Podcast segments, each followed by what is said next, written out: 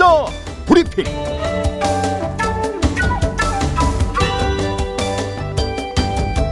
(1619년) 아프리카 흑인들이 네덜란드 배를 타고 버지니아로 팔려온 이래 미국은 오랫동안 유럽계 백인들에게만 모든 것이 가능한 나라였습니다. 유럽계 백인들은 아프리카 사람들을 노예로 부렸고 1808년 노예 수입이 불법화된 뒤에도 노예와 그 자식들을 물건처럼 소유했습니다. 영국의 철학자이면서 경제학자인 존 스튜어트 밀은 미국을 향해서 평등의 토대를 둔 제도를 갖고 있다고 공언하면서도 노예 제도를 유지하는 나라라면서 비판했는데요. 영국이 노예제를 폐지할 즈음 미국에서도 노예제 폐지 운동이 시작됐습니다. 한동안 지지부진하던 폐지 움직임이 힘을 얻기 시작한 계기는 노예제 도입의 동기와 마찬가지로 경제적인 것이었습니다. 상공업이 발전한 북부에서 자유로운 신분의 노동자가 필요하게 된 반면 농업 중심의 남부에서는 농장에 거주하면서 집중적으로 노동할 노예가 절실했던 것입니다. 1862년 9월 아브라함 링컨 대통령은 노예 해방 예비 선언을 발표하고 1863년 1월 1일 노예 해방령을 공포합니다. 이후에 남부 흑인들이 대거 북부로 넘어오고 유럽 국가들은 남부 동맹을 지원하려던 움직임을 멈추게 됩니다. 그런 의미에서 상당수 역사가들은 노예 해방령이 링컨의 정치 군사적 동기에서 비롯된 것으로 보고 있습니다. 링컨의 노예 해방 선언은 남북전쟁에서 대외적으로 북부의 정당성을 확보하기 위한 정치적이며 전략적인 선언이었다는 것이죠. 변호사의 변호사로 불리던 링컨은 단 한 번도 흑인 노예를 변호한 적이 없습니다. 그 자신도 백인 우월주의자였습니다. 남북전쟁 당시 언론 탄압, 인신보호영장 정지 같은 비헌법적이고 반인륜적인 정책을 시행했습니다. 남북전쟁이 끝난 뒤인 1865년 12월 18일 바로 오늘이었습니다. 노예제는 미국 연방 관할에 속하는 어떠한 지역에서도 금지된다는 내용의 수정헌법 13조가 의회를 통과한 겁니다. 미국에서 노예제가 공식 폐지된 날 바로 오늘이었던 것이죠. 그러나 흑인에 대한 차별까지 사라지지는 않았습니다. 1956년 연방 대법원의 판결이 있기 전까지 흑인들은 버스에서 백인들의 옆자리에 앉을 수도 없었습니다. 투표, 교육, 고용, 공공시설 이용 등에서 차별을 금지하는 민권법이 통과된 것은 불과 64년 전의 일이었던 것입니다. 링컨, 너무 신화화됐다는 것이죠. 너무 분칠됐다는 것이죠. 사실 링컨이 남긴 역사의 부정적 유산은 적지 않았습니다. 남북전쟁, 노예 해방이라는 부산물도 있었습니다마는 미국 연방을 반쪽으로 찢었고 국민들의 아픔과 상처는 쉽게 치유되지 않았습니다. 지역 감정은 여전히 현재도 미국 통합의 정치적, 정서적 장애물로 남고 있습니다. 자, 그럼에도 불구하고 많은 미국인들은 지금도 링컨을 기억하고 그리워합니다. 링컨에 대한 갖가지 기억들, 뭐든지 그 한 사람에 대해서 평가를 할 때에는요, 장점만 봐서는 안 되겠죠. 그가 남긴 부정적 여파도 면밀하게 객관적으로 짚어야 합니다. 그것이 바로 역사에 대한 가장 공정하고도 겸손한 자세 아니겠습니까? 어느 특정한 인물을 포장하기 위해서, 분칠하기 위해서 하나의 역사 교과서로만 가르치려 하는 오만, 이것은 역사에 대한 정면 도전이라 봐야 마땅할 것입니다. 6살 하늘이 밥을 잘 안 먹어요. 엄마, 나 이거 맛이 없어요. 그만 먹을래요. 엄마의 걱정은 점점 더해가는데요. 그런데 이때 택배입니다. 연지연 곰탕이 배달됐어요. 직접 도끼로 팬 장작불 위에 한우 사골과 도가니를 가마솥에 한가득 넣고 24시간 끓인 진국 연지연 곰탕이 하늘이 입에 들어가는 순간, 아, 맛있다. 엄마 한 그릇 더 주세요. 하늘이의 밥도둑 연지연 곰탕. 조미료 같은 첨가물이 전혀 들어가지 않아 엄마의 기쁨은 더하답니다. 연지연 곰탕은 강화군에서 김포시 방향으로 강화대교 건너자마자 있습니다. 포장 판매는 한 팩 800g에 7,000원, 7팩 이상 무료 배송합니다. 주문 전화는 010-7252-1114 010-7252-1114 사람들은 내 작품을 잔인하게 욕하더라고. 진정한 천재는 동시대 사람들이 몰라줄 때가 많지요. 1892년 12월 18일 차이코프스키의 호두깎이 인형이 러시아 상트페테르부르크에서 초연됩니다. 하지만 또 한 번 관객과 평단의 외면을 받게 됩니다. 백조의 호수, 잠자는 숲속의 미녀. 네, 이걸 내놓았을 때도 마찬가지였습니다. 이듬해인 1893년에 발표한 교향곡 비창에도 온갖 악평이 쏟아졌습니다.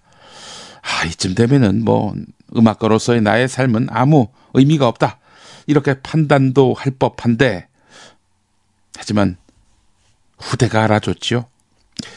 네, 차이코프스키의 호두깎이 인형, 이게 초연된 날입니다. 호두깎이 인형 같은 경우 독일 작가 호프만의 호두깎이 인형과 생쥐의 왕이라는 동화가 원작인데요. 예로부터 독일인들은 호두깎이 인형이 가족을 지켜준다고 믿었습니다. 하지만 원작은 독특한 상징성 때문에 다소 음울한 분위기였고, 오히려 1844년 프랑스의 문호 알렉상드르 뒤마가 각색한 작품이 더 동화적이었다는 평가를 받고 있습니다. 맑고 명랑한 음악을 만들고 싶었던 차이코프스키는 결국 뒤마의 작품을 원전으로 택했습니다.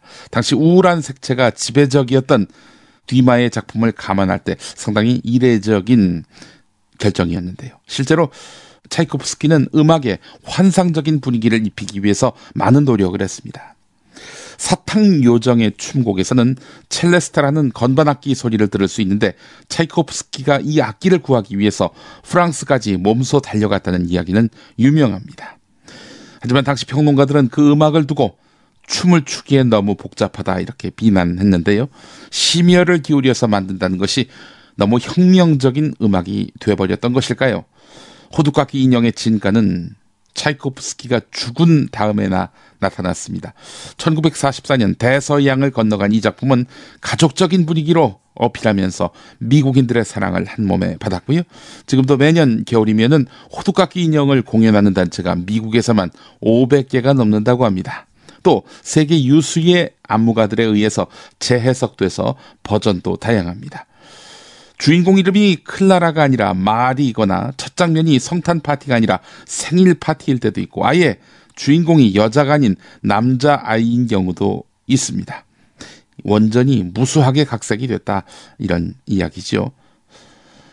한국에서도 다양한 종류의 호두깎이 인형이 매년 새 밑에 등장하게 되는데요.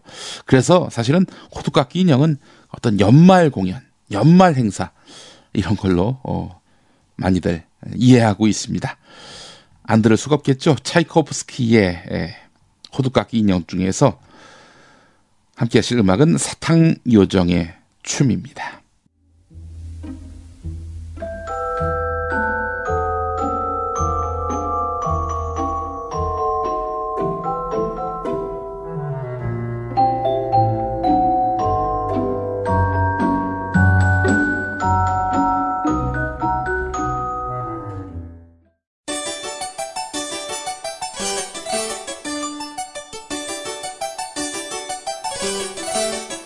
문화학 박사이며 지식라디오 대표인 김용민과 함께하는 김용민의 역사 브리핑. 매일 낮 12시 지식라디오를 통해 생방송됩니다.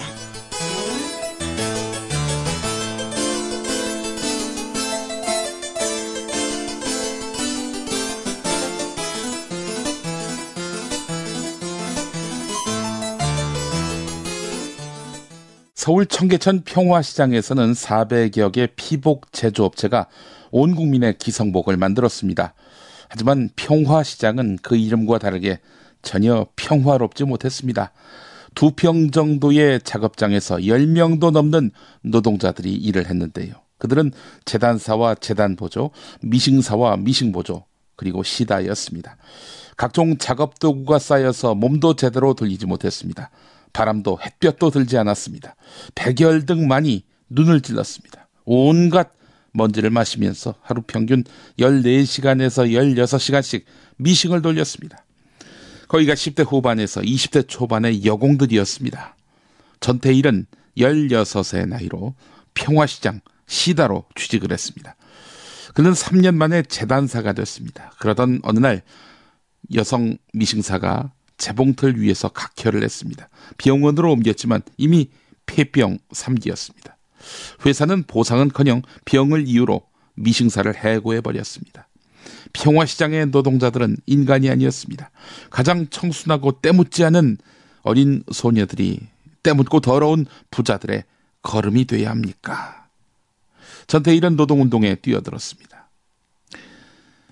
전태일은 우리나라에도 근로기준법이 존재한다는 것을 알게 됐습니다. 그것은 희망이었지만 열심히 공부해서 법을 터득했습니다만 뜻 있는 노동자들과 함께 노동 조건을 개선하는 활동을 시작했지만 법은 약자의 것이 아니었습니다. 법을 들고 법대로 하자라고 뛰어다녔지만 돌아오는 것은 조롱과 냉소뿐이었습니다. 현실은 잔혹했습니다. 청년 노동자 전태일은 모든 거짓과 모순과 불의를 사르기 위해서 자기 몸을 태우기로 했습니다. 그리고 1970년 11월 13일 이렇게 외칩니다. 근로기준법을 준수하라. 우리는 기계가 아니다. 그렇게 해서 그는 인간선언의 불꽃이 됩니다.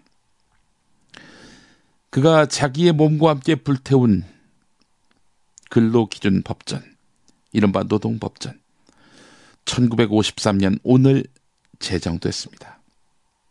전쟁을 치르는 와중에 부산으로 피난가 있던 국회에서 제정된 것입니다. 한겨레 2015년 2월 25일자에 실린 하종강 노동문제 전문가, 성공회대 노동아카데미 주임 교수로 계시죠. 하종강 선생이 한겨레에 실은 생리휴가를 둘러싼 오랜 논쟁이란 칼럼을 소개해드리겠습니다. 1953년 처음 제정된 근로기준법에도 생리휴가 제도가 있었다.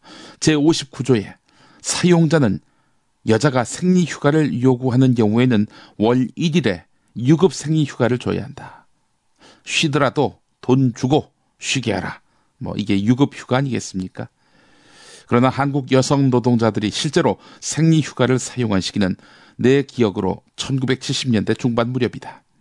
한 섬유 공장의 여성 노동자들이 천신만고 끝에 노동조합을 설립한 뒤 생리휴가 쟁취를 첫 사업 목표로 정했다.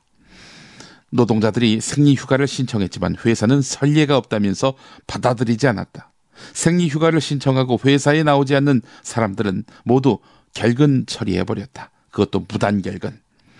노동조합 대책회의에서 생리휴가를 서면으로 신청해서 근거를 남기기로 했고, 우선 위원장이 솔선수범으로 생리휴가 신청서를 작성해서 사무실에 제출했다. 여성 노동자들의 노동조합이었으니 위원장이 여성이었겠지요. 그러자 담당 직원은 산부인과 의사의 진단서를 첨부하라, 이런 연락이 왔다.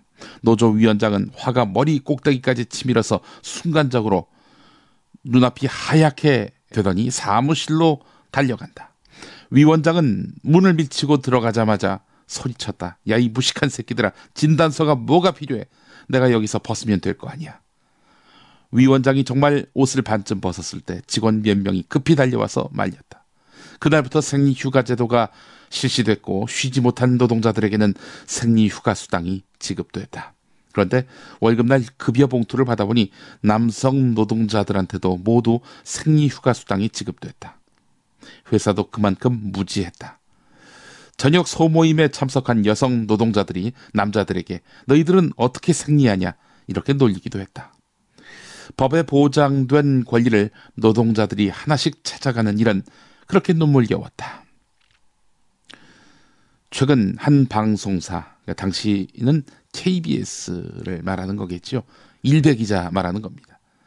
최근 한 방송사 기자가 사내 익명 게시판에다가 여직원들이 생리휴가를 가려면 생리를 인증하라, 이런 내용이 담긴 글을 올려서 파문을 일으켰다. 그 기자가 과거 일베 게시판에 생리휴가는 사용 당일 착용한 생리대를 직장 여성 상사 또는 생리휴가 감사위원회에 제출하고 사진 자료를 남기면 된다, 이런 글을 올린 것으로 확인됐다. 생리휴가 감사위원회라는 것은 세상에 없지요. 만들자고 주장한 그 일베 기자였습니다. 하종강 소장 칼럼 계속 이어봅니다. 그런 생각을 하는 사람이 어디 그 기자 한 사람뿐이랴. 우리나라 대학의 많은 교수들은 기업이 노동 비용을 절약함으로써 이윤을 창출하는 것이 정당한 경영 방식이라고 가르친다. 미국에서는 논문에 자본주의나 신자유주의라는 단어가 등장하면 구시대의 산물로 간주하고 읽지도 않는다는 그런 식의 주장을 선진적 지식이라고 배운 학생들이 언론인이 되고, 기업 경영진이 되면 기업 이윤을 증대시키기 위해서 개별 노동자들의 권리를 침탈하는 경영 방식이 우리 사회에 유익한 것처럼 생각할 수밖에 없다.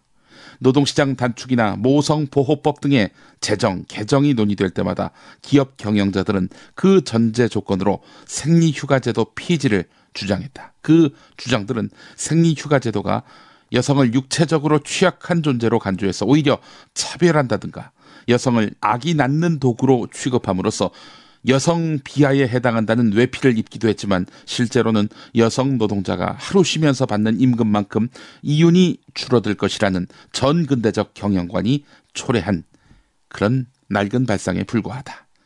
2003년 주 5일 근무제가 도입되면서 경영계는 또다시 생리휴가제도 폐지를 주장했고, 많은 논란 끝에 유급이었던 생리휴가가 무급으로 바뀌는 것으로 마무리됐다.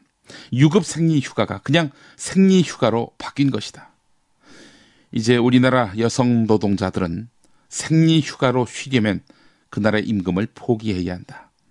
당시 경영계가 생리휴가제도 폐지를 주장하면서 내세운 주요한 논리 하나는 선진국들에는 생리휴가제도가 없다는 것이었다. 그러나 선진국들이 생리휴가를 특별히 제도화하지 않은 이유는 노동자가 몸이 불편할 때 언제든지 쉴 수 있는 권리가 보장돼 있고, 그것이 근무평가에 영향을 미치지 않기 때문이다.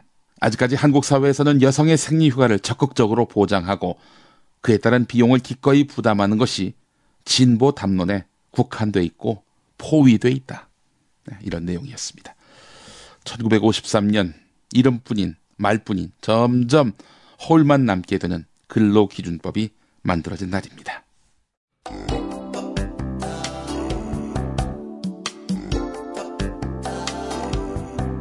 오늘은 우리에게 무엇인가?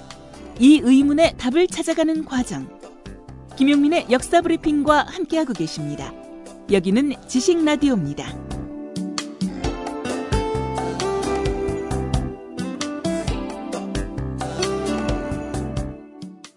정치는 언어고 언어는 설득의 도구다. 김대중 전 대통령은 뛰어난 설득가로 평가받습니다. 철학과 논리를 겸비한 설득력은 김대중 대통령을 민주개혁 세력의 지도자로, 또 대중정치인으로 성공할 수 있게 만든 그런 요인 가운데 하나였는데요. 한국 정치에 제가 보기엔 가장 큰 비결이었던 김대중 대통령. 오늘은 그가 당선된 지 18주년 되는 날입니다.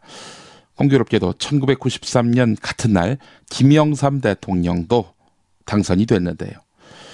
1998년 2월 25일 15대 대통령에 오른 김대중 대통령의 취임사는 기념비적입니다. IMF 외환위기라는 특수한 상황이 있었습니다. 이 상황에 맞게 엄중한 시대 상황에 대한 걱정이 담겨있긴 한데요. 그 안에 또 숨어있는 국민을 걱정하는 마음, 국민을 위로하는 마음, 그리고 역사 가운데서 국가 지도자가 어떠한 역할을 해야 될 것인지에 대한 철학이 고스란히 담겨 있습니다. 김대중 대통령의 취임사 한 30분 됐는데 이걸 한 줄인다고 줄여봤습니다만은 많이 못 줄였습니다. 너무나 주옥 같기 때문입니다. 네, 이 취임사 들어보겠습니다.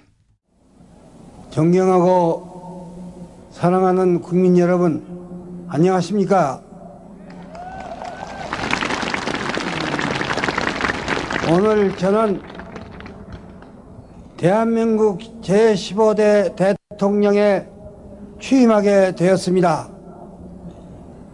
정부 수립 50년 만에 처음 이루어진 여야 간 정권 교체를 여러분과 함께 기뻐하면서 온갖 시련과 장벽을 넘어 진정한 국민의 정부를 탄생시킨 국민 여러분께 찬양과 감사의 말씀을 드려 맞이했습니다.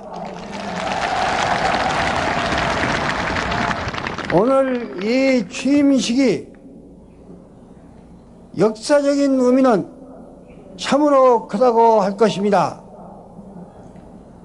오늘은 이 땅에서 처음으로 민주적 정권 교체가 실현되는 자랑스러운 날입니다, 여러분. 또한 민주주의와 경제를 동시에 발전시키려는 정부가 마침내 탄생한 역사적인 날이기도 합니다. 이 정부는 국민의 힘에 의해 이루어진 참된 국민의 정부라는 것을 저는 이 자리에서 4,500만 국민 앞에 선언하는 바입니다.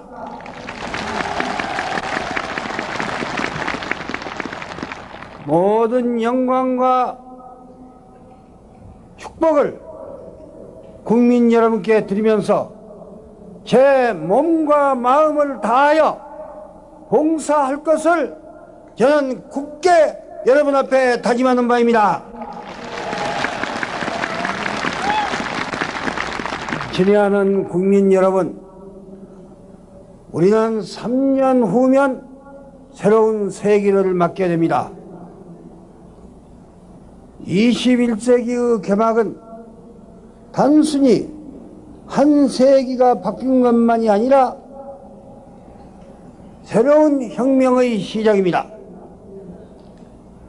지구상의 인간이 탄생한 인간혁명으로부터 농업혁명, 도시혁명, 사상혁명, 산업혁명의 5대 혁명을 거쳐서 인류는 이제 새로운 혁명의 시대로 들어서고 있는 것입니다. 세계는 지금 유형의 자원이 경제발전의 요소였던 산업사회로부터 무형의 지식과 정보가 경제발전의 원동력이 되는 지식정보사회로 나아가고 있습니다. 정보화 혁명은 세계를 하나의 지구촌으로 만들어 국민경제시대로부터 세계경제시대로의 전환을 이끌고 있습니다. 정보화 시대는 누구나 언제나 어디서나 손쉽고 값싸게 정보를 얻고 이용할 수 있는 시대를 말합니다. 이는 민주사회에서만 가능합니다. 우리는 이와 같은 문명사적 대전환기를 맞아 새로운 도전에 전력을 다하여 능동적으로 대응해야 합니다. 그러나 불행하게도 이 중차대한 시기에 우리에게 6.25 이후 최대의 국난이라고 할 수 있는 외환위기가 닥쳐왔습니다. 잘못하다가는 나라가 파산할지도 모르는 위기에 우리는 당면해 있는 것입니다. 막대한 부채를 안고 매일같이 밀려오는 만기 외채를 막는데 급급하고 있습니다. 참으로 어이없는 일이 아니할 수 없습니다. 우리가 이 나라의 파국을 면하고 있는 것은 애국심으로 뭉친 국민 여러분과 국제통화기금, 세계은행, 아시아은행, 미국, 일본, 카나다, 호주, EU 국가 등 우방들의 도움의 덕택입니다. 올 한 해 동안 물가는 오르고 실업자는 늘어날 것입니다. 소득은 떨어지고 기업 도산은 속출할 것입니다. 우리 모두는 지금 땀과 눈물과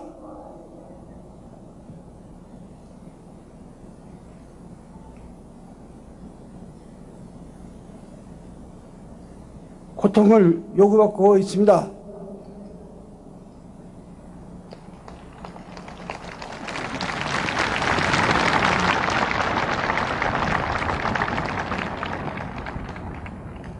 도대체 우리가 어찌해서 이렇게 되었는지 냉정하게 돌이켜 생각해 봐야겠습니다.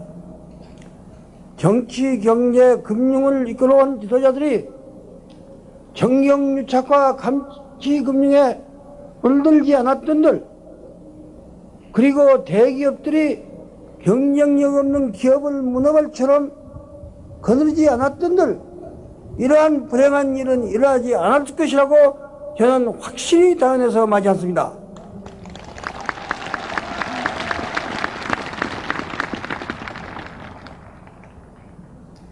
잘못은 지도층들이 저질러 놓고 고통은 죄 없는 국민이 당한 것을 생각할 때 한없는 아픔과 울분을 여름과 같이 금할 길이 없습니다.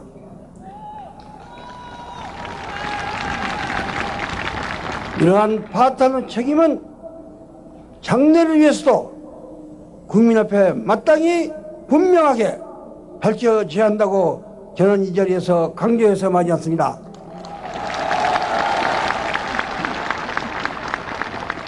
존경하는 국민 여러분, 오늘의 어려움 속에서 국민 여러분께서는 놀라운 애국심과 결력을 발휘하셨습니다.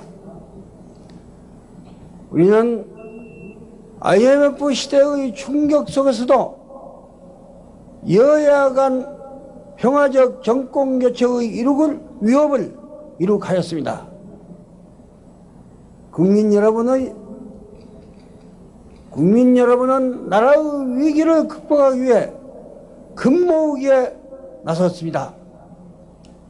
이미 20억 달러가 넘는 금을 모아주셨습니다. 330만이 넘는 분들이 이 운동에 참여했습니다. 지금도 매일 수만 명씩 참여하고 있습니다.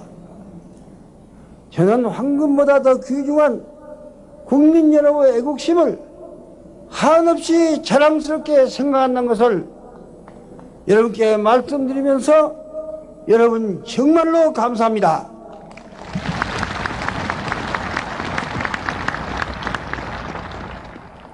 한편 우리 근로자들은 자기 생활의 어려움도 무릅쓰고 자발적으로 임금을 동결하는 등 고통 분담에 동참하고 있습니다. 기업은 수출의 전력을 다함으로써 지난 3개월간 연속해서 큰 규모의 경상수지적자를 내고 있습니다. 이러한 한국인의 애국심과 저력에 대해서 세계는 지금 경탄하고 있습니다. 노동자와 사용자 그리고 정부는 대화를 통한 대타협으로 국난 국복의 주춧돌을 놓았습니다. 이 얼마나 자랑스러운 일입니까? 저는 이 일을 이루어낸 노사정 대표 여러분께, 국민 여러분과 함께 큰 박수를 보내고 감사와 격려의 뜻을 표하고자 하는 바입니다.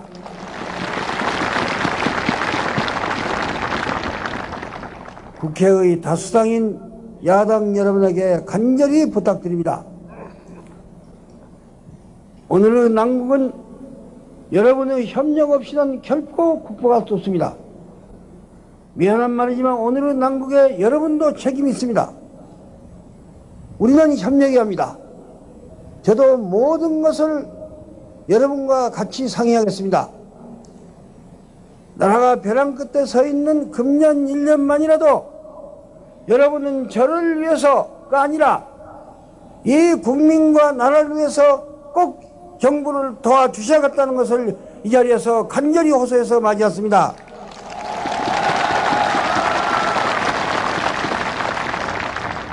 저는 온 국민이 이를 바라고 있다고 믿습니다. 친애하는 국민 여러분, 지금 이 나라는 정치, 경제, 사회, 문화, 안보 그리고 남북 문제 등 모든 분야에서 좌절과 위기에 처해 있습니다. 이를 극복하기 위해서는 총체적인 개혁이 이루어져야 합니다. 무엇보다 정치개혁이 선행해야 합니다. 국민이 주인 대접을 받고 주인 역할을 하는 참여 민주주의가 실현돼야 하겠습니다. 그래야만 국정이 투명하게 되고 부정부패도 사라집니다. 저는 국민에 의한 정치, 국민이 주인되는 정치를 국민과 함께 반드시 이루어내겠다는 것을 여러분에게 약속하고 다짐하는 바입니다. 국민의 정부는 어떠한 정치보복도 하지 않겠습니다. 어떠한 차별과 특혜도 용납하지 않겠습니다. 다시는 무슨 지역 정권이니 무슨 도 차별이니 하는 말이 없도록 하겠다는 것을 여러분께 굳게 다짐하는 바입니다.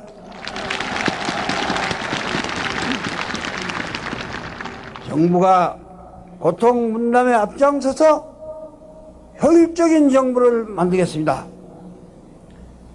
중앙정부에 집중된 권한과 기능을 민간과 지방자치단체에 대폭 이양하겠습니다.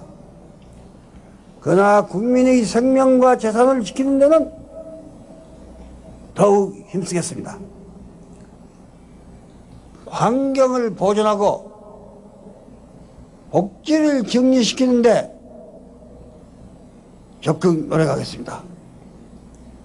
작지만 강력한 정부, 이것이 국민정부가 지향하는 목표입니다. 국민의 정부가 당면한 최대 과제는 우리의 경제적 국난을 극복하고 우리 경제를 재도약시키는 일입니다. 국민의 정부는 민주주의와 경제발전을 병행시켜서 해나가겠습니다.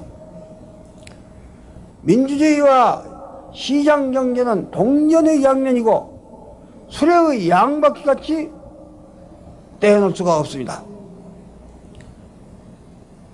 결코 분리해서는 성공할 수 없습니다. 민주주의와 시장경제를 다같이 받아들인 나라들은 한결같이 성공했습니다.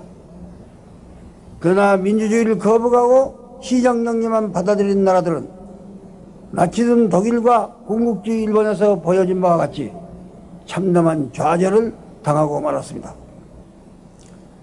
이들 나라도 2차 대전 후 민주주의와 시장경제를 같이 받아들여 오늘과 같은 자유와 번영을 누리게 되었습니다. 민주주의와 시장경제가 조화를 이루면서 함께 발전하게 되면 정경유착이나 관치금융 그리고 부정부패는 일어날 수 없다는 것을 난 여러분에게 확실히 보증하는 바입니다. 저는 우리가 겪고 있는 오늘의 위기는 민주주의와 시장경제를 병행해서 실천함으로써 극복할 수 있습니다. 지배주주와 경영자의 책임성, 이것은 반드시 관철시켜서 이 나라 기업의 오랜 고지를 청산하고 우리 경제를 개혁하겠다는 것을 저는 확고한 의지를 가지고 오늘 이 자리에서 약속하는 바입니다. 이러한 개혁이야말로 기업이 살고 우리 경제가 다시 도약할 수 있는 길입니다. 정부는 기업의 자율성을 철저히 보장하겠습니다. 그러나 기업의 자기개혁 노력도 엄격히 요구할 것입니다. 진해하는 국민 여러분, 저를 믿고 적극 도와주십시오. 국민 여러분의 기대에 반드시 부응해내겠다는 것을 저는 자신을 가지고 이 자리에서 말씀드리는 바입니다.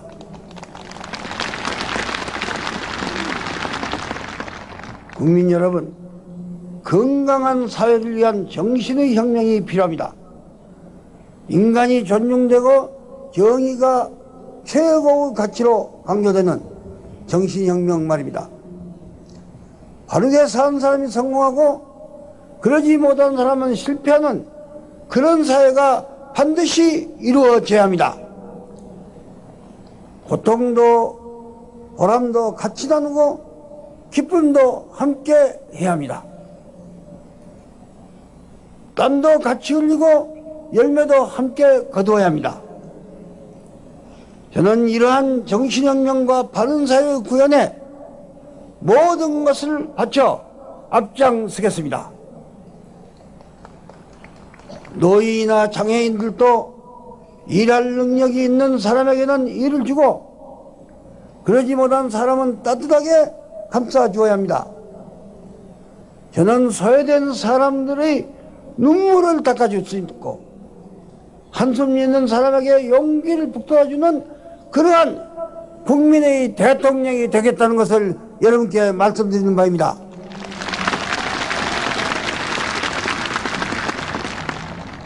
우리 민족은 높은 교육 수준과 찬란한 문화적 전통을 가진 민족입니다. 우리 민족은 21세기의 정보화 사회에 큰 기여력을 발휘할 수 있는 우수한 민족입니다. 새 정부는 우리의 자라나는 세대가 지식 정보 사회의 주역이 되도록 힘쓰겠습니다. 초등학교부터 컴퓨터를 가르치고 대학 입시에서도 컴퓨터 과목을 선택할 수 있도록 하겠습니다. 세계에서 컴퓨터를 가장 잘 쓰는 나라를 만들어 정보 대국을 토대를 튼튼히 닦아 나가겠습니다.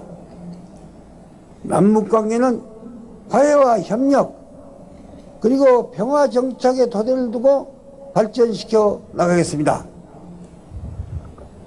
분단 반세기가 넘도록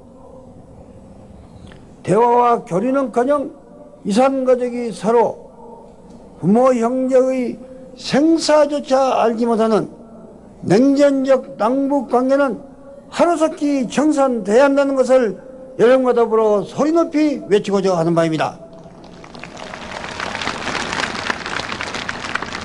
1300여 년간 통일을 유지해온 우리 조상들에게 대해서도 한없는 죄책감을 우리는 금할 길이 없습니다.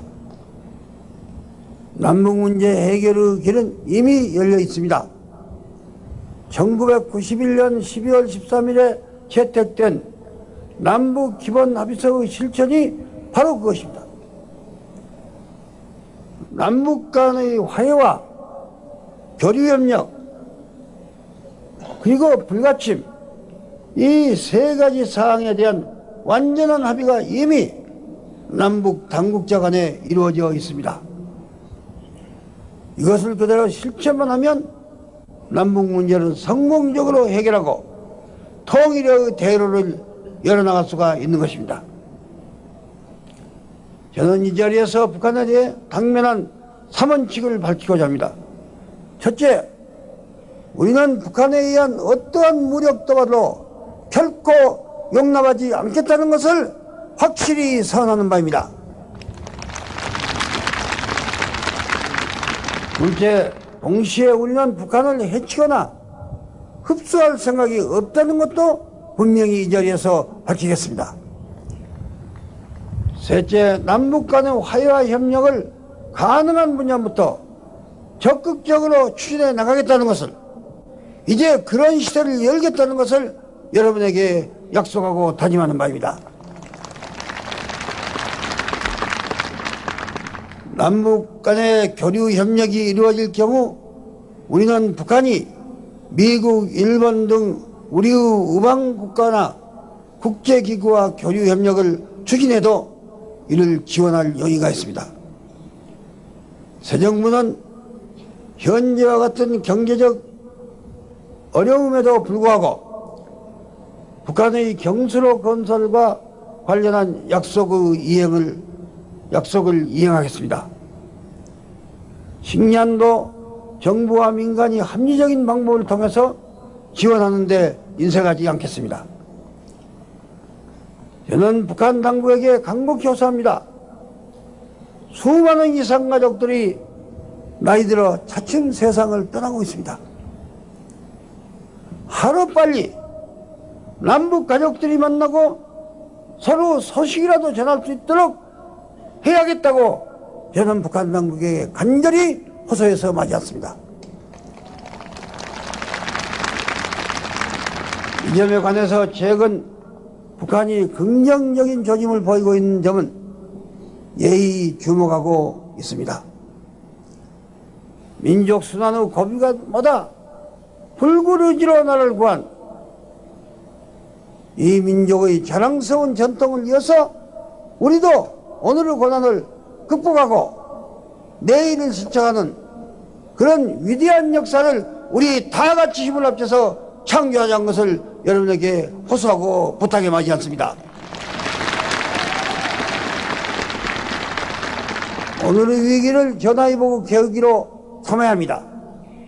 저는 삼을 수 있는 자신을 가지고 있습니다. 우리 국민 또한 이것을 해낼 수 있습니다. 6.25 폐해에서 일어난 역사가 그것을 증명하지 않습니까? 제가 여러분의 선두에 서겠습니다. 우리 다같이 굳게 손잡고 힘차게 나아갑시다. 그리하여 이 국난을 극복합시다. 그리고 세계 무대에 선진국으로서의 재도약을 이룩합시다. 그래서 5천년 역사에 빛나는 이 대한민국의 빛나는 영광을 다시 한번 세계 만방에 드높이하는 것을 여러분에게 호소해서 맞이않습니다.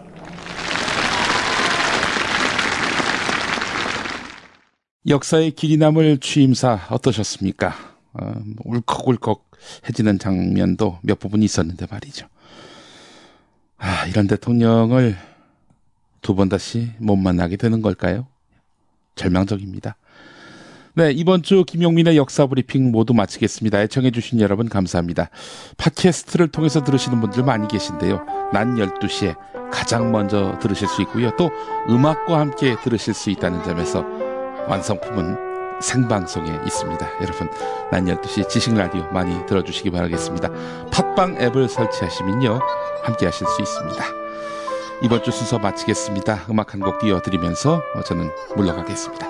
김준엽 PD가 운행해서 많이 도와줬습니다. 고맙습니다.